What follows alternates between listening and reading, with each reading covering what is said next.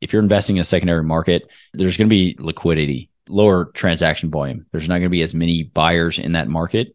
Arguably, being able to trade those properties with confidence is a risk, I guess, you take on. If you're a residential real estate agent earning $200,000 a year and you want to grow your passive income, this show's for you.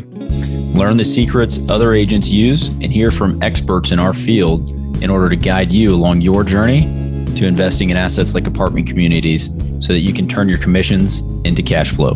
I'm Randal DeCleared. Let's go, baby. All right. All right. Welcome back, agents. We're building some cash flow together. Let's talk about investing in secondary markets today. We're talking about the secondary, tertiary, that sort of market in your geographic region or in other states and that sort of thing. So when you talk about, say, Texas, you got San Antonio, Dallas, Houston, Austin, major metros, that sort of thing. And then you have secondary markets that are going to be more like the Wacos and the Killeen, the Temples. So if you're familiar with those markets, great. If you're not, it's just they're smaller, they may be on the path of progress or that sort of thing. All right. So what I want to do is cover some of the pros and cons of investing in secondary markets. So if this is a strategy that you're looking to employ, you have some tips that you can jump on right away, or at least arm yourself with some information, right? So some of the pros investing in in secondary markets, especially on the multifamily front, you're going to have less competition from institutional investors. So a lot of times institutional money wants to have a very stable, tried and true return. And that is what they're looking for. They want to make sure their capital is protected and they're going to invest in A class properties in the best locations with three and a half to four percent cap rate, right? So that's been some of the history. So you go out into these secondary markets where there's less competition, then one, the cap rates are going to be expanded a bit. The entry price or the price per door for those things could be a bit lower because of that. And it's easier to win a deal. Okay. So that's one of the pros. Another thing to look for your cash flows in those markets because you're paying less per door. You could probably get higher cash flows, potentially get higher cash flows depending on the market than you would investing in a major metro. And so that's a huge benefit if that is the investment strategy that you're looking for. On the con side of that, you're probably not going to get as quick or as high as of an appreciation as you would in metro where there's more transaction volume happening. And so, yeah, the increase in the cash flow because you're paying less and the rents are there, that's a huge benefit of looking at some of these other markets. Pay less, and I guess your annual ROI is going to be a little bit better, right? The other side and the other thing that you may be looking for is some diversification in your portfolio. So by looking into some secondary markets, whether you're looking for multifamily, you're looking for any other asset class, or you're looking for uh, single family, even, it's expanding your market, getting out into other areas so that you're diversifying the risk. You know, if one market takes a dive or population starts to stagnate, something happens, an employer moves, some whatever happens, now you're in multiple areas and you can weather that storm or you can have cash flow coming in from different markets.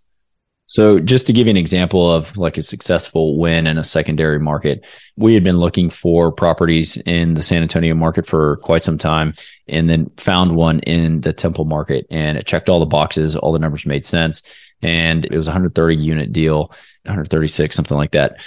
And the price per door was significantly lower than in San Antonio. And so getting into that deal, the rents were there. We had higher upside. It's in the path of progress. And so it had a lot of positives going for it.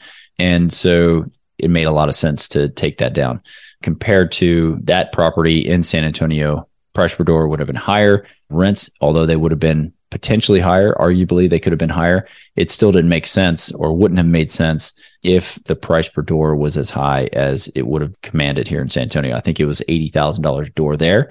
And it was trading San Antonio's typically about 100 a door. That specific property probably would have been closer to 120 a door in San Antonio just because it was such a nice property. So that's an example of a deal that's a big win in a secondary market. We're proud to be sponsored by Ridgeline Investment Group. Ridgeline has a track record of transacting more than 53 million in assets throughout Texas. Ridgeline is currently looking to acquire 100 to 200 unit Class B multifamily communities between 5 and 20 million in San Antonio, Temple, Waco, Tyler, and other Texas secondary markets. To learn more about Ridgeline Investment Group, visit www.ridgelineig.com. So, some of the cons and some things you want to look out for. If you're investing in a secondary market, there's going to be lower liquidity. And I guess what that means lower transaction volume. There's not going to be as many buyers in that market. arguably.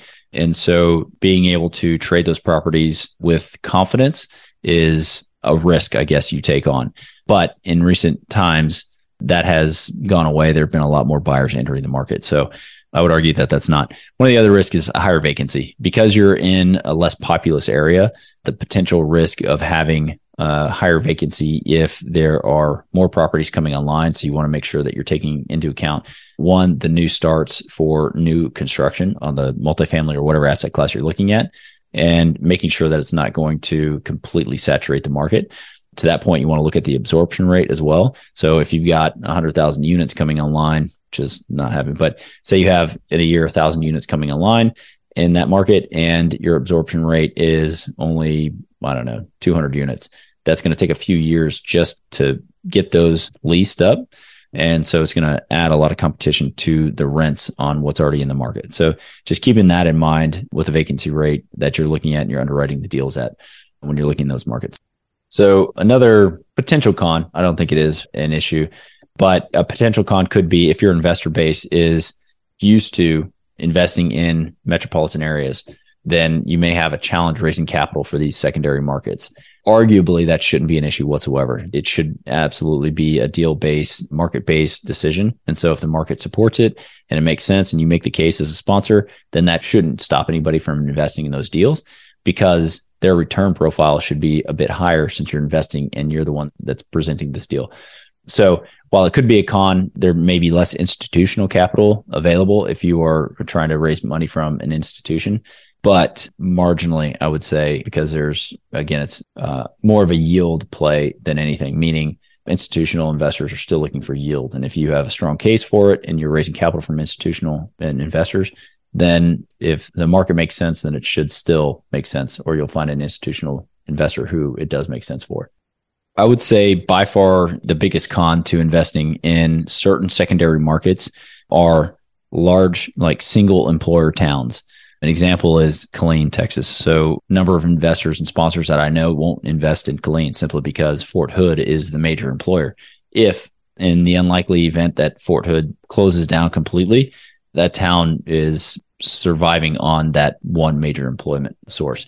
And so that is a big concern. So look for, like, I looked at another deal here in Texas and it was not in the path of progress, but it was a very small market. And there was one major employer there. And in this property, it had probably 60 units, was right next to this plant.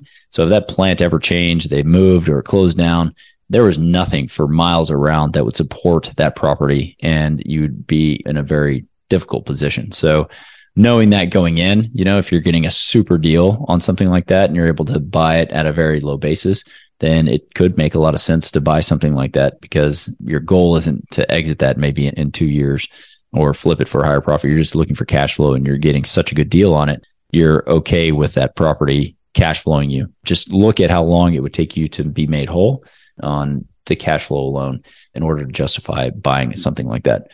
So those are some of the pros and cons of investing in secondary markets. I highly recommend looking into other markets. On the single family side, we absolutely did it and will continue to be buying waterfront properties and that sort of thing in secondary markets that are in towns. And it just diversifies our investments and we get access to a larger pool of properties that we can personally buy. On the multifamily front, depending on where you are in your investment cycle and in where you are as far as your goals, it absolutely could increase the cash flow on your deals and make those make a lot more sense. Just do the homework, do the research, do the due diligence, and make sure that you are getting something that is actually going to be a win in the long run. So, covered some stuff very quickly there. Hopefully that information was helpful. I'm happy to dive into more of that stuff. If you have any questions, shoot me an email. It's uh, rm at ridgelineig.com or it's in the show notes. Take a look. We are grateful for all the reviews and the feedback that we're receiving. So if you haven't done so already, I would love for you to jump on, give us a rating and a review. Actually, write a review. It doesn't have to be about me, just about the show. And we appreciate it. It's helping us on our goal to getting more information and education out to all the agents and all of you who are trying to build some cash flow. So yeah, appreciate your help. And I'll catch you on the next episode. Bye bye. Surprisingly, most of the agents we speak with got into real estate hoping to gain passive income and become work optional. However, only one in five ever start investing. Most are simply too afraid to start. Once you get educated by listening to this show, you'll be able to overcome that fear and become the one in five who are finding financial freedom. Don't miss a single episode. If you want to stay up to date, the best way is to make sure you're subscribed. So if you haven't done that, go ahead and do it now. And we'll catch you on the next episode.